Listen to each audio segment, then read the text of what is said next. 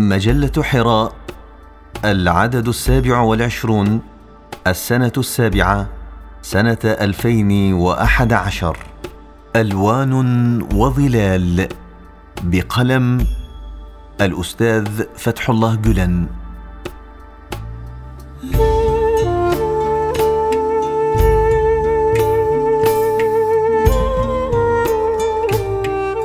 أرضنا الولود، يا أرضنا يا ولود، يا معطاء لا تمسكين، كم من عجيب تمخضت عنه، وكم من وليد أثار العالمين وقلب الموازين.